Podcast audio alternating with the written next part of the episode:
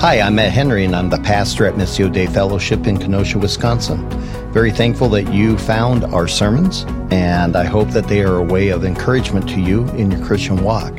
However, it's important for you to understand that this sermon was given in my church's context and for the people that God has entrusted for me to shepherd. So if you're in the Kenosha area, I would encourage you to come on a Sunday and worship with the body of Christ here. And if you're not in this area, these sermons are a great tool for supplementing your walk, but they are by no means a substitute for the local church. So you need to submit yourself to a faithful Bible teaching church and shepherd in your area. Thank you. Well, Acts chapter 3, Acts chapter 3, we just finished with verses 1 through 10 which is the easy part, uh, the fun part, if you will. Acts chapter 10, we have the healing of this man who was born lame.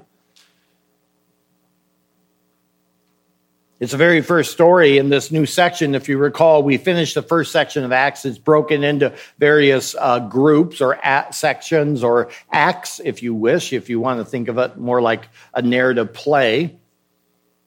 And this is the beginning of the next section, and in it, it, it, it, begins here and ends in chapter 8. And one of the things that I asked you last time was to think about why in these in, in the book of Acts, why are these stories chosen? Why are they there? It's very expensive to write on papyrus. You don't have it just down at the uh, store. It's not like having some memo paper, scratch paper. Nobody had that kind of uh, stuff going on for them. It was it was therefore something that you thought very hard before you began to write on a papyrus. Uh, and so every time you look at the book of Acts, you and I look at it through these Western eyes in a very wealthy nation where paper and time and energy and ink, none of that stuff really factors into your thinking. But it ought to, because the book of the, the books of the Bible were written on animal skins and, and on papyrus and things such as this. And so they had to be very precise as to what they were going to write. It was an art. It was a science. And so we always want to be asking ourselves when we read something, why is it there? And so I made the point and I tried to drive it home in every possible way that the purpose of the healing of the blind, uh, of the lame man had nothing to do with the lame man, though it was a great thing for him, but it was actually to establish the apostolic authority of these men who were the official messengers or spokesmen for Jesus Christ. They were his witnesses. So much so that I drought, that I wanted you to understand that when we witness or we share the gospel and we share our testimony, we are, it's not so much our story that we're sharing. What we are to be sharing is the witness of the apostles. What did they witness? Because they and they alone are the official witnesses. And what they wrote down in the rest of the New Testament is that official, inspired, authoritative word of God. And so the whole point of this was that they represent Jesus Christ to this world. They are the ones who are sent, which is what the word apostle simply means. And so Luke records this event from among various miracles that the apostles did, all of them establishing their authority as the ones who were now carrying on the message of Jesus Christ. So Paul writes this in uh, the, to the Corinthian church in Second Corinthians. He says, uh, the signs of a true apostle were performed among you with all perseverance. How? How were they performed? By signs and wonders and miracles. And so this is why it's important that you understand that what you see in the early part of Acts, you'll see several miracles being done and you can get caught up in the miracle, but you need to understand that all they're hap- all that's really happening is that they're establishing the apostolic authority of these men. But as I said, also, it's not about the healing. What's really is the issue is who is Jesus? And this is what I want you and I to concentrate on for the next two and maybe three weeks. I want us to remember what we, as Missio Dei, what we exist to be and what we are to do, to stop and to examine ourselves. So listen to me as your pastor, and I want you to hear it with sensitive ears. I want you to stop today, and I want you to examine yourself I want you, I don't want you to think about your children, your wife, your husband, your mom, your dad, whatever else will be the temptation for you. I want you to simply examine yourself before the Lord. And I want you to then potentially to begin to reorient yourself in a way that you ought to be and do and go. Because what we need to make sure that we're doing is we're doing what really matters. And so that requires us to begin with Jesus Christ. We, we will do this, and we're do, going to do this very simply today by looking at the reaction of the crowd to this healing and then how Peter responds to the crowd. So it's going to be a very simple message. It will not be deep. It will not challenge you in any great theological way, but I do suspect that it will make, for some of you at least, a rather uncomfortable message to hear. I want you to examine yourself. I don't want you to assume that you are not part of this message. I want you to look at the response of the crowd, and then I want you to see the response that Peter does. Now, what we do too often is we open our Bible and we treat it in a way that we should never treat it, but we do it all the time. In fact, I will uh, guarantee you that this happened to Grayson. I know it for a fact that it happened to Matt Miller, and I know it for a fact that it happened to me. That when you go into seminary and you start to have them open up the fire hydrant and they just are pouring this information into you, you're just trying to keep yourself afloat like Grayson, I worked full time. He worked full time. So you had the, the full time work and then you go and you also have the school pouring all of this information into you and you got papers and, and, you know, like when I was learning Greek, uh, we had to learn 15 new words every single class. And you had to, and they didn't care if you fell behind. They just would flunk you. And so you just kept on learning more words and, and you're always having to draw all of that. And then you're learning all your grammar. And meanwhile, you're also learning all this theology and you're learning this information and you have papers and, and you have books to read. I remember one, my worst, uh, it was not bad for me because I like reading, but my worst se- uh, semester was 10,000 pages of reading that had to be done. That's a lot of reading. I don't care for how fast you read. 10,000 pages is a lot. And what happens is that you begin to look at the Bible as a task. You're learning everything and you're working hard at it, and somehow it stops being what it really is the Word of God. And one of the things I want to do in the book study with Hebrews is to help you not just study Hebrews as some uh, person who is on the outside acting as if you're the critic and you're deciding what you want to do or how you think about the Bible and, and specifically the book of Hebrews. But I want you to become immersed into the book of Hebrews until it begins to change you as only the living word of God can change you. You are not a critic of the word. You are not a mere onlooker of the word, and you are not to ever treat it like you would as an academic. You are a servant to the word. You are under the authority of the word. You are to be instructed by the word. You are to repent by, of things that are revealed to you via the word. The word is to be speaking and working in your life in every way.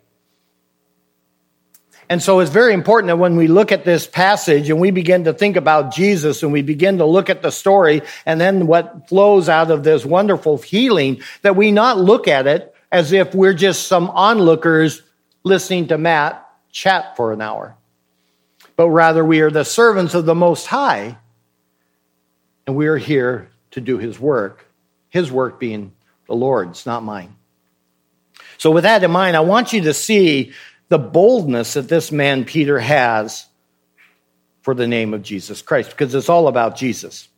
First of all, we can see the response by the people. So just look at verse 11. You'll see it. It's not hard to see. We see the man. He is healed. And this is a wonderful thing. He, in other words, things have happened that you could not have dreamed of. Things so wonderful. Things that this man would have never hoped would happen. He only hoped to have enough food for the day. He only hoped for enough coin that he could do what he needed to do to stay alive. That was his existence. He never dreamed. He didn't have it on his calendar. Today I get healed. I am going to call down the glory of God or I am going to believe through positive thinking or bringing down faith and somehow working it to bring about this healing. This was a man in a horrible situation in life, and yet he had the most glorious thing that he never dreamed possible happen to him.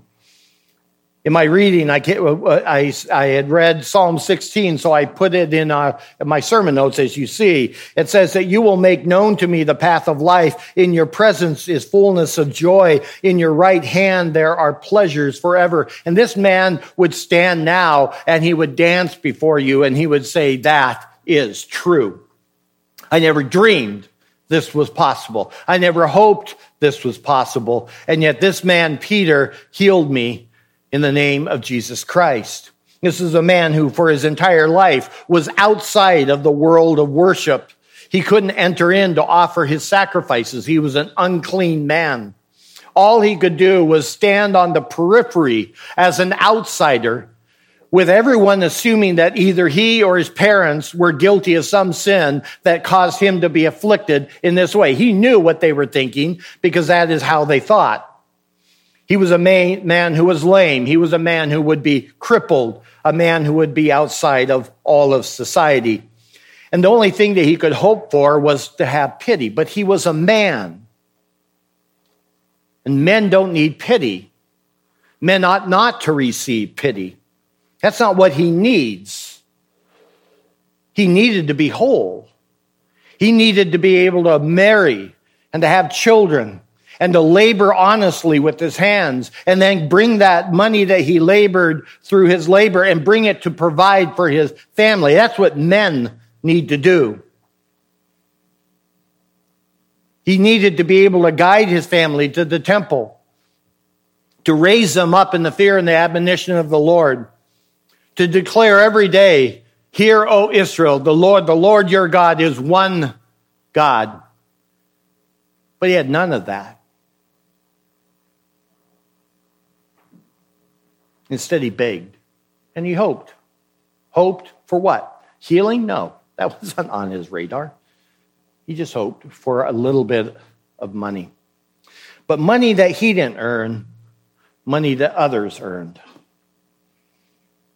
And so when the healing occurred, it's interesting because he shows no social awkwardness at this point, no shyness. He would have been uh, the type of person that is easily invisible. You would walk by him every single day to the temple. Everyone knew him. But once he is healed, he is all over the place. He is up. He is laughing. He is rejoicing. He is praising God. His face is now in the face of everyone else as they witness a man that should not be doing what he's doing, now walking with joy and dancing and running and skipping and everything else that he wants. He is finally free from the thing that bound him. The thing that kept him in weakness, that kept him in constant need. And this must have been a feeling beyond comprehension. And this is where we can start listening to this as if we're dispassionate onlookers. Can you try, just try to crawl into the skin of this man for a moment? And imagine what that must have been like. He had nothing, he was hopeless. Some of you carry affliction in your body. Not all of you, but some of you, and some greater than others. Could you imagine yourself fully healed and made whole? From one moment of hopelessness to one of incredible strength and energy and vitality. Old men, let's try it with just you, the old guys. Think back, if you can, to the days of your youth. I still remember them. Do you? Do you remember when the testosterone was flowing so strong through your body when you were 17? I had three holes in one of my doors of my old house, and they're there because my son punched them. Why? I don't know, Dad. I just, I, just I, I, felt like I had to punch something. And he wasn't angry, he just needed to punch something. Do you remember those days, men? where, where so much energy is just buzzing through you that you randomly just like crank out 50 push-ups? Because you got it. And women, you don't understand it because you you don't have this. You have different stuff, which we don't talk about. I'm just saying we don't. But I remember those days. I remember those days where you were just, you felt light on your feet, right? And, and, you had that spring and at any moment you'd break out in some kind of activity or a wrestling match. And there was just the sheer exertion of the muscles that brought you incredible joy. Do you remember those days? Muscles that would work the right way. They didn't scream and protest. You didn't groan. You didn't have to rest for a couple of days to recover. You just went out and you played and you fought and you wrestled and you ran and you pulled and you lifted. Remember when lifting heavy things was fun? I mean, really heavy things, and you did it. I remember once my father asked me, he, he said, Matt, come out, I need your help. I need to get this camper shell off of the pickup. I'm like, okay.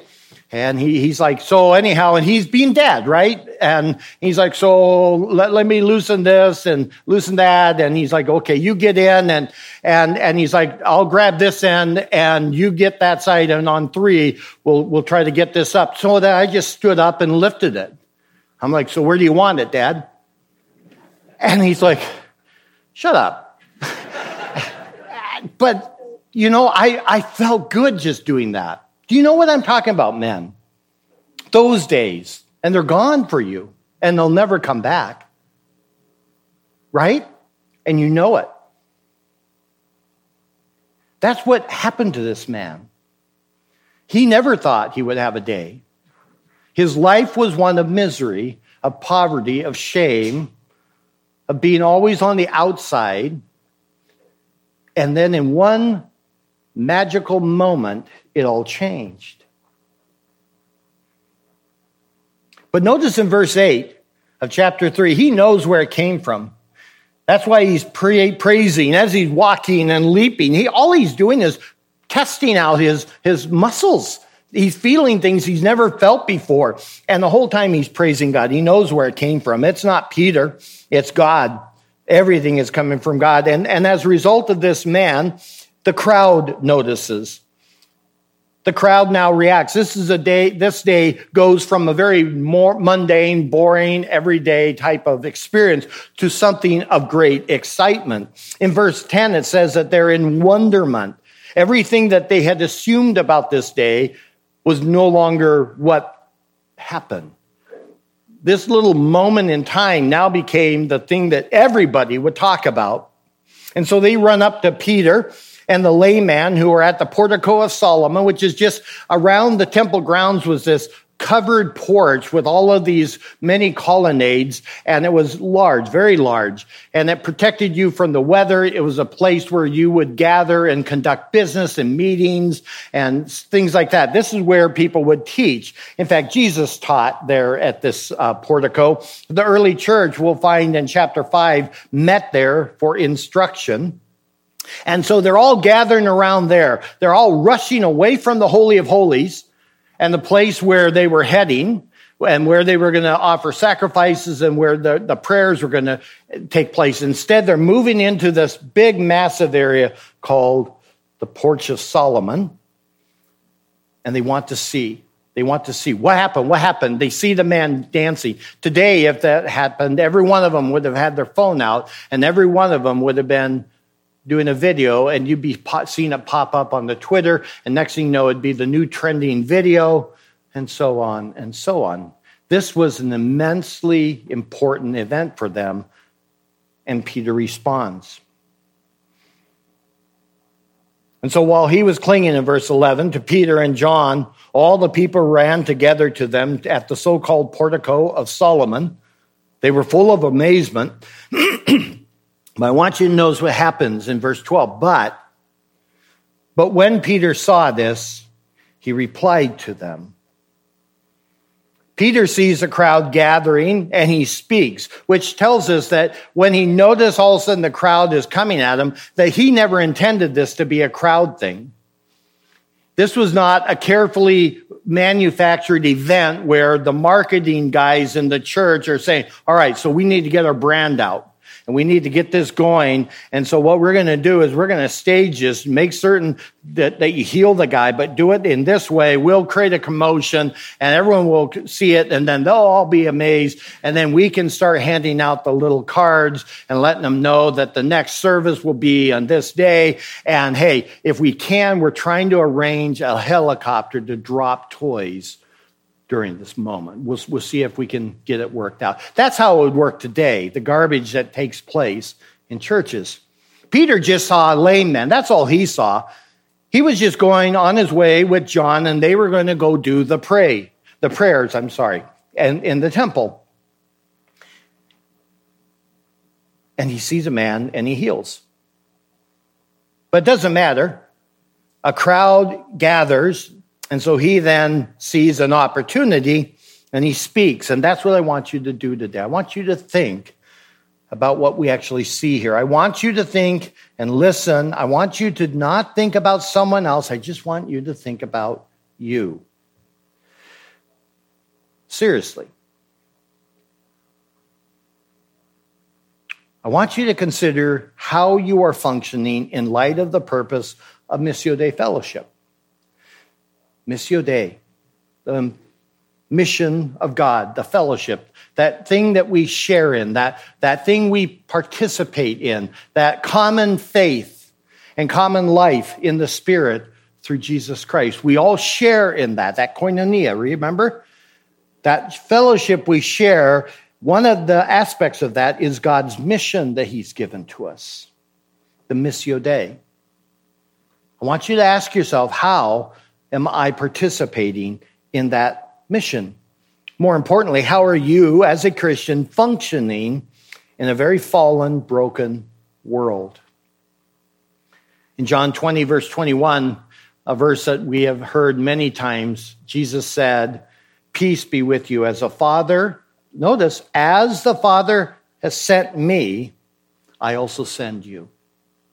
Every believer in this room is a sent Christian. The Father sent Jesus in with a mission, and Jesus faithfully did that mission. And he also then, starting with the apostles, sent us into this world. Go over to John 17, if you will. It's just a few pages. John 17, the great prayer of Jesus before going to the cross. And in verse 14, John 17, verse 14 down to 20. I'll just make a few quick comments. Now, I've got the 1975 edition, so of the New American Standard. So I have the words thy and thou and stuff, so work with me on that. Jesus is praying, he says, I have given them thy word. He's talking to his father. The them are the apostles and the world has hated them. Why? Because they are not of the world, even as I am not of the world. Remember that, that the gospel brings us out of this age. I do not ask thee to take them out of the world, but to keep them from the evil one. I want you to keep them in the world, even though they're not of the world, but I do ask you to keep them from Satan. They're not of the world, even as I am not of the world. Therefore, set them apart, make them holy, or sanctify them in the truth, not just truth, the truth. What is your truth? Thy word is truth. As thou didst send me into the world, I also have sent them into the world. And for their sakes I sanctify, set myself apart to this holy task of dying on the cross. I sanctify myself that they themselves also may be sanctified in truth. And then, just in case you think he's only talking about them, he says, I do not ask in behalf of these alone, but for those also who believe in me through their word. In other words, missio dei, fellowship, right? Every one of you believe because of the word of the apostles. the fact that they went forth into the world and they brought the gospel and they testified what they saw and heard and they wrote these things down and they declared them. You and I heard these. And so every one of you who's ever gone through a membership class here have heard us say to you that we are saved out of this world by the gospel. And then Jesus sends us right back into the world with the gospel. And therefore everything we do ought to be defined by and adorn the gospel. And so just last week, we enjoyed watching many people get baptized. We enjoyed listening to their testimonies, and all of that was something worth rejoicing over. But I ask you, how carefully did you listen to the testimonies? Did you hear and consider yourself in light of what they were saying? You had young people who were referring to the faithfulness of their moms and dads who raised them in the gospel from their birth. These are not parents who touched lightly and vaguely and roundabout upon the gospel. These were moms and dads that faithfully instructed their children in the way of salvation. They were immersed, if you will, in the truth and the reality of the gospel. And they said, This I believe, at a tender young age. We rejoice in that. You had older people, though, who talked about how they had rebelled and resisted the gospel, that their parents and friends, though, stayed faithful to their call. These children did not believe at an early age. These children shook their fists and yawned and rolled their eyes and mocked their mom and dad behind their back and maybe in their face. They were people of rebellion. But mom and dad didn't give up, and mom and dad still kept the main thing the main thing. They gave them no quarter. They gave them no empty platitudes. They kept putting the gospel in front of their children's face, even into adulthood. And then you heard testimonies of those who had never heard the gospel before until someone told them. Somebody began to tell them about Jesus. Somebody or some people began to give of them their time and their energy and their comfort so they could speak truth. You had parents who refused to be too busy. You had spouses and family members who chose to talk and not retreat in times of difficulty. You had men or women who gave up their free time and their pursuits just so they could spend time with somebody with the gospel. Now look at Peter. He's not here to preach. That's not why he came, guys. He was coming to the temple with John for the prayers. That he had an agenda. The agenda was very simple. Hey, John, it's time for the prayers. Let's go up to the temple. And they're going up. They see the man. Peter can't give him anything, but he can give him a healing. He is an apostle. He has that authority and that power. He heals the man. Crowds are now freaking out. They're rushing up. They want to know what's happening. And everything that he planned on doing goes out the window. Everything. He sees the crowd. Now, he could have said, guys, guys, it's prayer time. I got to go do my prayers. If you guys are still around, I'll check my calendar and maybe we can arrange a time. Let's see. I got, I got to be somewhere. No, he looked at the crowds and he considered it and he made a decision. He doesn't have a sermon tucked in his tunic just in case. He was on his way to pray but he realizes that he needs to do something and he does it. But he does it because he's already made certain decisions in his mind. And that's what I'm really driving at in this wandering sermon of mine is I'm trying to get you to begin to be prepared to hear what I'm going to give you, which are seven quick observations about Peter's response to a crowd that needs Jesus Christ. I want you to think about what you're going to do time and time and time again, hopefully, when you have situations arise before you that you've already thought through what you're going to do so that that part is not an issue, you just can respond. Because Peter looks at this crowd and he doesn't say, Hey, John, what do you think we should do? I don't know. Let's, let's, let's go seek counsel. Oh, I don't know. I, we got the prayers. What are people thinking if I don't go in and do the prayers? Blah, blah, blah, blah, blah, blah. You can just hear how that would be very easy to happen. Peter turns around, the crowds are there, and he speaks. The first thing, the first observation, he did not wait for some opportune time. He just sees the moment. What I want you and I to understand is that God is calling us to be bold. Not some of us, all of us. Peter was a timid man. Peter was a man who was afraid of a servant girl when he was being challenged on whether or not he followed this man Jesus. And he lied and he did, and he would curse. He did everything in his power to not own up that he was a follower of Jesus. The, the rooster crows three times and he is a broken man. Now he's not. What happened? Well, one, he has the Spirit of God that you have if you are in Jesus Christ. And two, he had made some decisions in his mind. He had made some decisions about what he was going to do or not do. He didn't look for an opportune time, he seized the opportunity when it was there. It was not manufactured, it was not anything else, it was not convenient to him. It just happened, and so he took it. There are some people who will uh, who are incredibly good at sales because they don't wait for the guy to come up to them and say, "Hey, you know, I was wondering, do you have a product that I have no reason to think you have, but that you might be willing to sell me?" And then the salesman's like, "Well, sure. I actually happen to have a brochure in my back pocket." And you give it away and a card, and and next thing you know, on Monday morning, first thing you're doing is you're calling the person, "Hey, I just want to follow up." That's what salesmen do, right? That's not how it works. You don't wait for somebody to come to you. You're out there making sales. You got to meet with people, developing a client base, getting repeat, and all of that kind of stuff. And yet, somehow, when we get into the issue of the gospel, we keep saying, Father, give me opportunity. When he's saying to you, beloved, I put you in opportunity. You all are in that opportunity.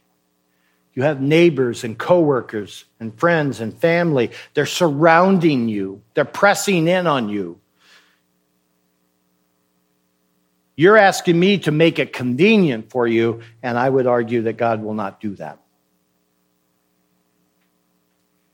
Now, notice, second, that he's interested in shifting the focus off of the apostles and onto Christ. In verse 12, he saw this, he replied to the people, he says, Men of Israel, why do you marvel at this, or why do you, do you gaze at us as if by our own power or piety we had made him walk?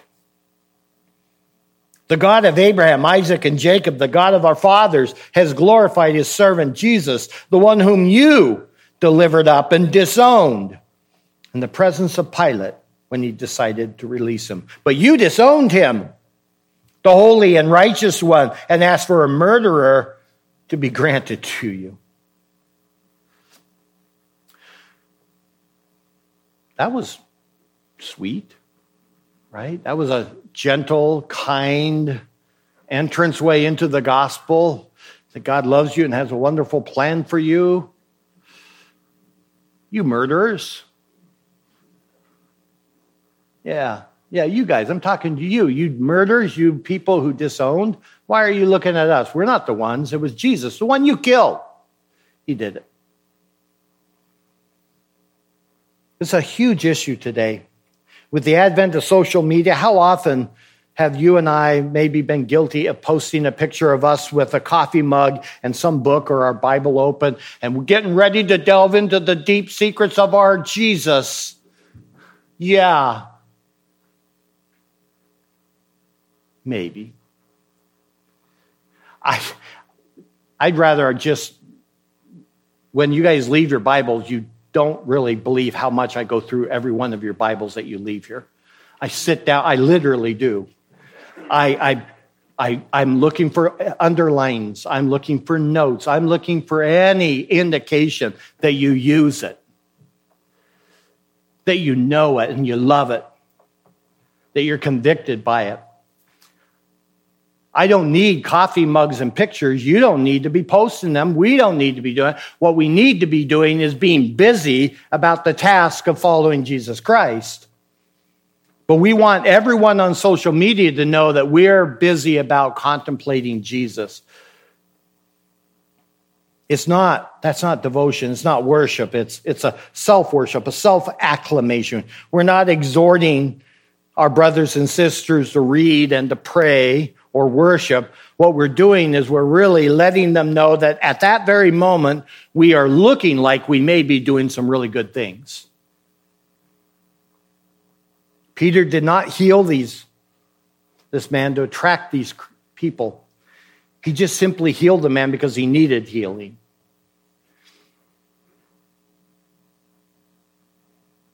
Peter is not about making himself look like a spiritual man with great power and authority. He's interested about talking about Jesus. Peter is not in focus here. Peter, frankly, doesn't care what you think of him. He is not self conscious. And I can tell you that if you are a self conscious individual, until you learn to die to yourself, you will not be a bold Christian.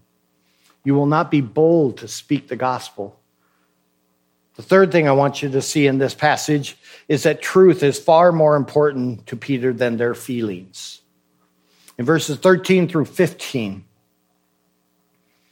I'll just pick up back up in verse 14. But you disown the holy and righteous one and ask for a murderer to be granted to you, but put to death the prince of life, the one whom God raised from the dead, a fact to which we are what? Witnesses. You killed him. God sent him. He was the promised one, and you killed him. God raised him from the dead, but you killed him. This was what he starts out with. This is his opening lines. This is his easing himself into the gospel. He's so forthright. He's not talking in vague ways. He's not saying, well, some we've heard may have disowned this man, Jesus. No, he says, you're the guilty ones. In fact, he's acting like Nathan the prophet when he goes before David and he says in good King James English, Thou art the man.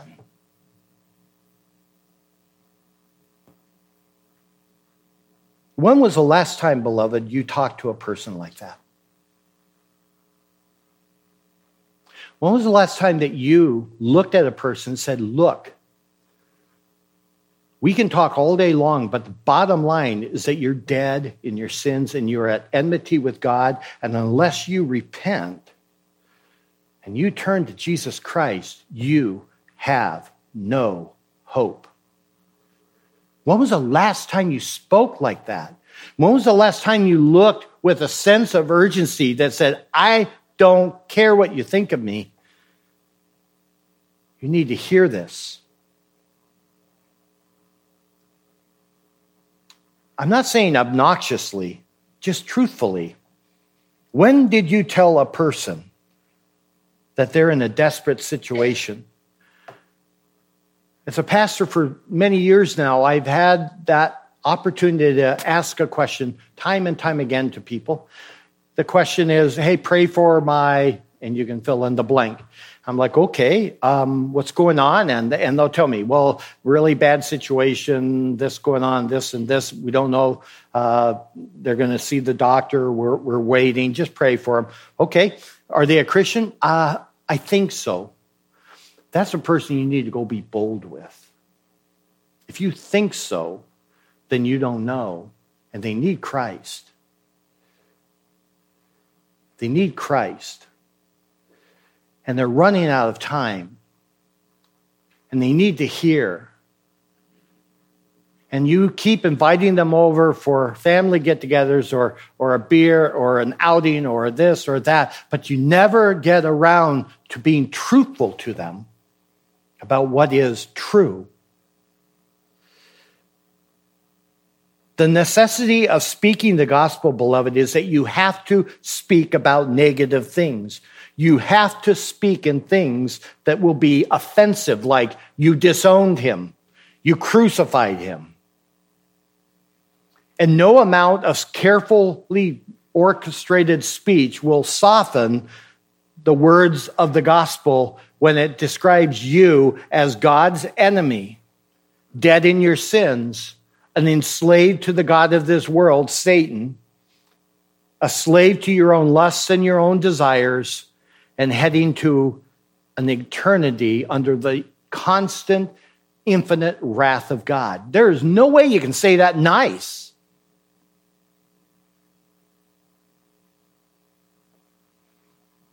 Go to 1 Corinthians 1 now with me, just briefly give you a, an outline for you to think about.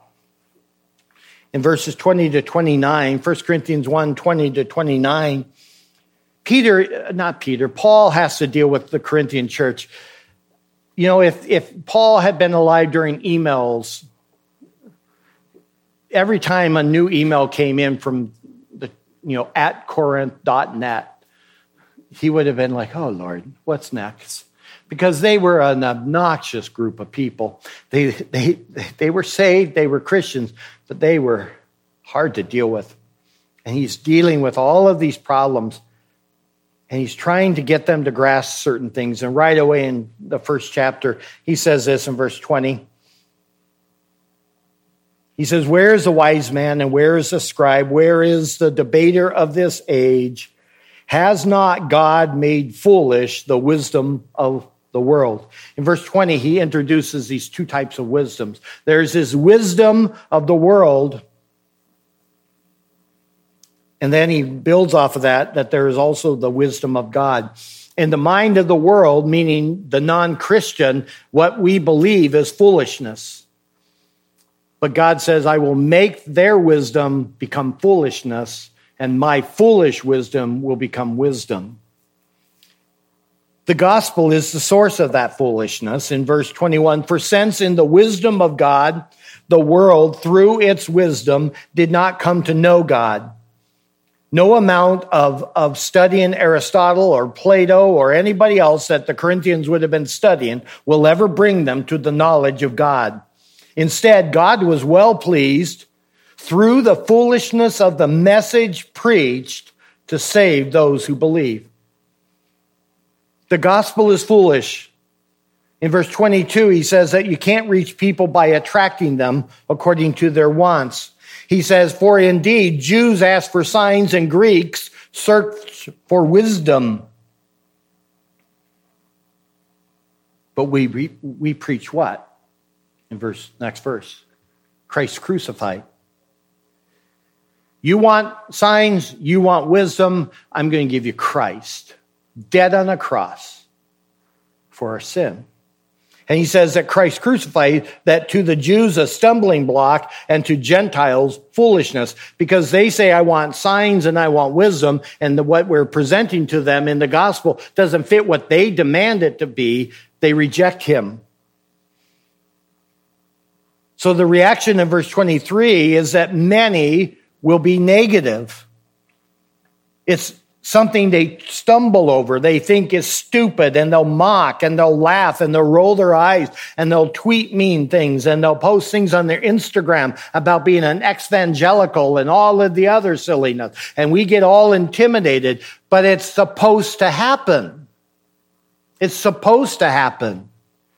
We don't care about what they do.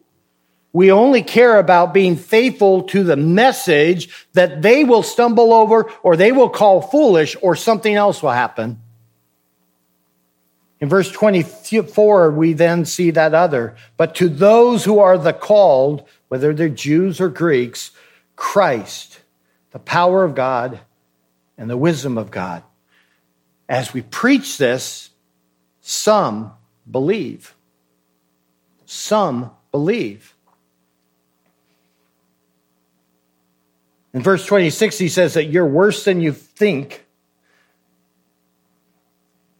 He says in verse 25, because the foolishness of God is wiser than men, and the weakness of God is stronger than men, for consider your calling. So, you guys, right here, me, what is our calling? That there were not many wise according to the flesh, not many mighty, not many noble. No, no. What God chose was the foolish things of the world. Are you comfortable with that? Have you embraced the fact that you are a foolish thing? That God chose you? That He saved you? And He's not impressed with how smart you are or how wise you are. And He certainly didn't save you because of those things. He chose the foolish things so He can shame the wise. And then verses 27 to 29, and the base things of the world, the despised God has chosen, the things that are not, that he might nullify the things that are. Why? So that no man should boast before God. Do you believe that the gospel is designed to be the way it is so that God and God alone gets the glory? And don't nod your head too quickly. Do you believe that? Do you, are you convinced that the gospel exists because God is designed to receive the glory?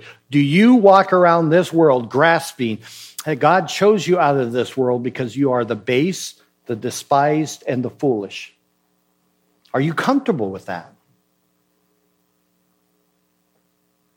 Fourth, for Peter, he prepared was he is prepared by knowing the gospel and the biblical story. Back to Acts 3, he just starts out and he goes right at the crowd.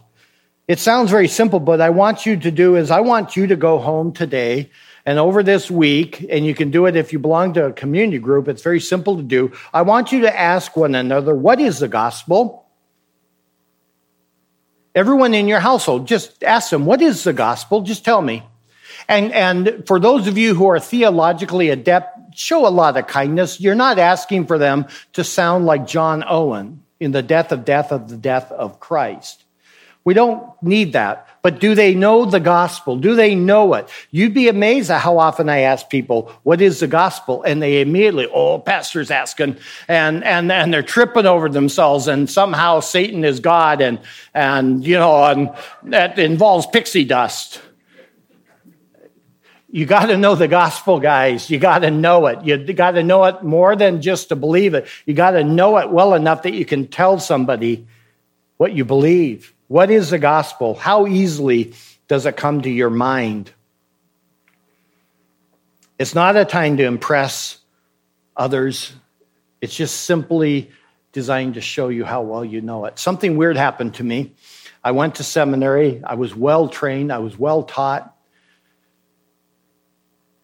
a lot of information was given. There's a class that was called Ordination Practicum in my school. And in it, you were, I mean, the most basic thing, of course, you have to have the books of the Bible memorized, which I found fascinating that shouldn't every seminarian have the books of the Bible memorized, but you quickly find out that that's not the case.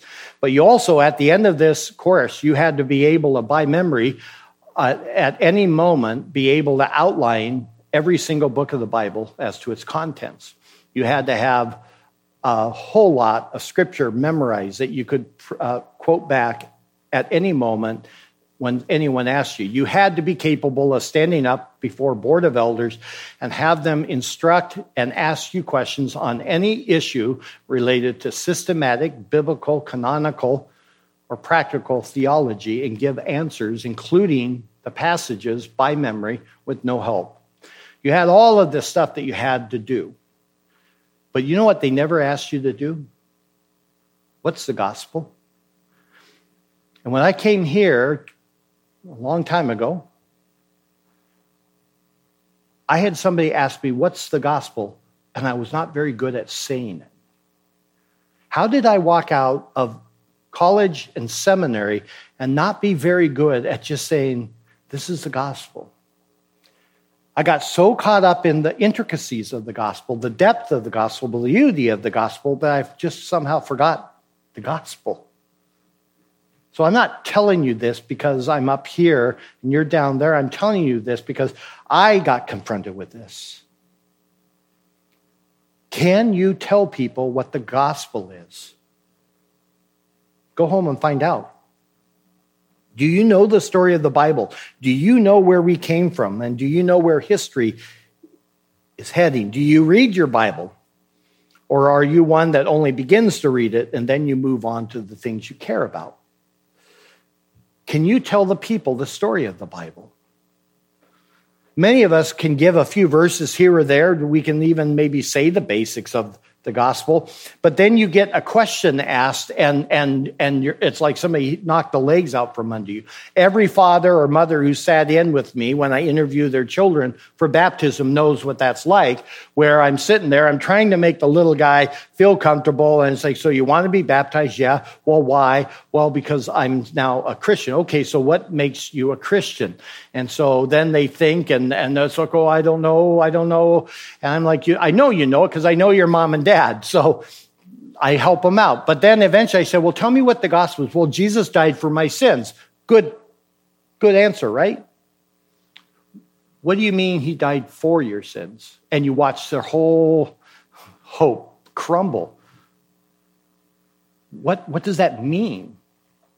Now, as we work it through, they start to realize, oh, I know this answer. And, and it takes help with them because they're just a young person. But I watch old people crumble before me. So what do you mean he died four years? Well, you know, for him. No, that's my question. What's that mean for them? Well, you know, for them.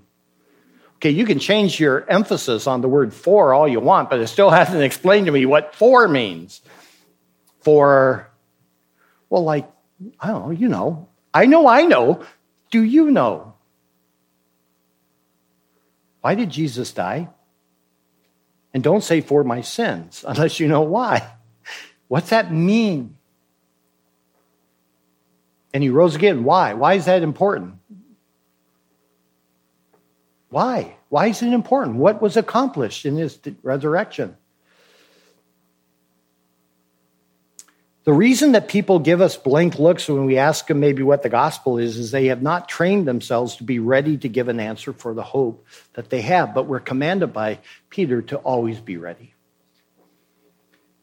If you really know what the Bible says about God and man and salvation and judgment, then you will also be able to know that there are certain non negotiable truths that the Bible lays down. And there's a ton of them. Just by example, you cannot serve God and money, right? The Bible says it. Jesus said, You cannot serve God and money. And yet, I have witnessed and you have witnessed countless people work really hard at trying to do both. The world is passing away, the scripture says, but the one who does the will of God does will live forever. Non negotiable. You either follow God or you don't. But one is passing away and one brings life. Do not be conformed to this age, but be transformed by the renewing of your mind. Which was is it? It's a non-negotiable. Is your mind being conformed into Christ or this age? It's one or the other. There's no middle ground. Little children, do not be deceived. The one who lives out righteousness is righteous, like God, but the one who lives out sin belongs to the devil. That's First John. No middle ground.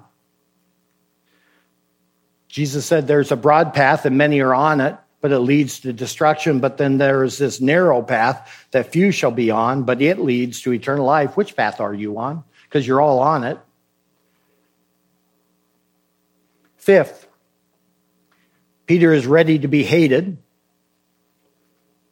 He has no problem looking at this crowd. He didn't plan for this. He didn't ask for it. All he did was heal a guy, but now he's got to talk to these people and he's not there to talk about how God wants to take away their sicknesses. He confronts them with their sin and their need to repent. He is willing to lose friends. You have to be willing to lose friends. You have to be willing to lose influence. You have to be hated by the very people that you are talking to in order that they might be saved. So, what are you afraid of? You have to do it. What are you afraid of? Don't lie to yourself right now. That's why I'm saying. And don't you dare start thinking about other people and what they should be listening. Ooh, you. What are you afraid of? I want you just to answer this with God alone as your witness. What are you afraid of? A man named Walter Martin, some of you may know who he was. He's now with the Lord. He said that a problem that still exists today is that the church suffers from non rockabotus, which is his little humorous way of saying we don't want to rock the boat. And that's what we're trying to do. We're trying to bring the gospel to people we love, but we're trying not to rock the boat. You can't, you gotta. You're going to. Christ will upset everything because he demands absolute lordship. We are in a fight, we're in a spiritual war. We're not showing ourselves, though, perhaps to be warriors of the faith. Six, he is convinced beyond anything else that the gospel is the only way a person can be saved and made right. We'll get into this in depth over the next couple of weeks, but he's this way to them not because he wants to be a jerk or talk about how he owned them, he wants them to repent. You are to love these people that God has put you among because you love them like Jesus loves them, and Jesus always spoke the truth, always.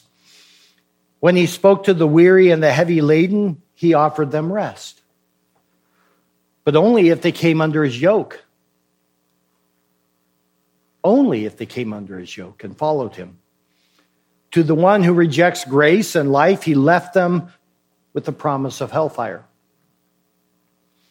Kind words will never save a person. Modest clothing will not save a person. Helpful acts will not save a person. The gospel of Jesus Christ is the only thing God has given to us by which a person will be saved from God's wrath. We'll see it in the next chapter, but Peter says there is salvation in no one else, for there is no other name under heaven that has been given among men by which we must be saved. So, again, are you convinced of that, beloved? Not your spouse, you. And then lastly, he's bold. He speaks what needs to be said, not because it's fun, but because it's truth and he has to speak it. And he can't apologize for it, he has to declare it. If you believe it's true, then you must be bold some of you are so bold about the vaccine, and some of you are so bold about not getting the vaccine. I wish you to be bold about Christ.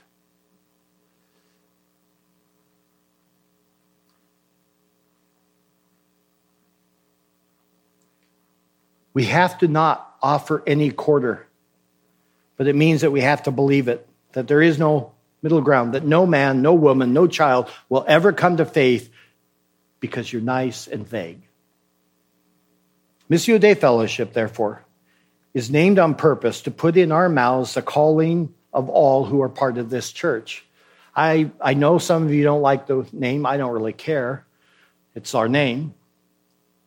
And I want you to realize that it's the, the name of the church for a purpose. We are on mission for God. We share in this fellowship of common faith in Jesus Christ, and it is a mission God has sent us. A key part of how we gather is to confess and to share and to participate in that gospel.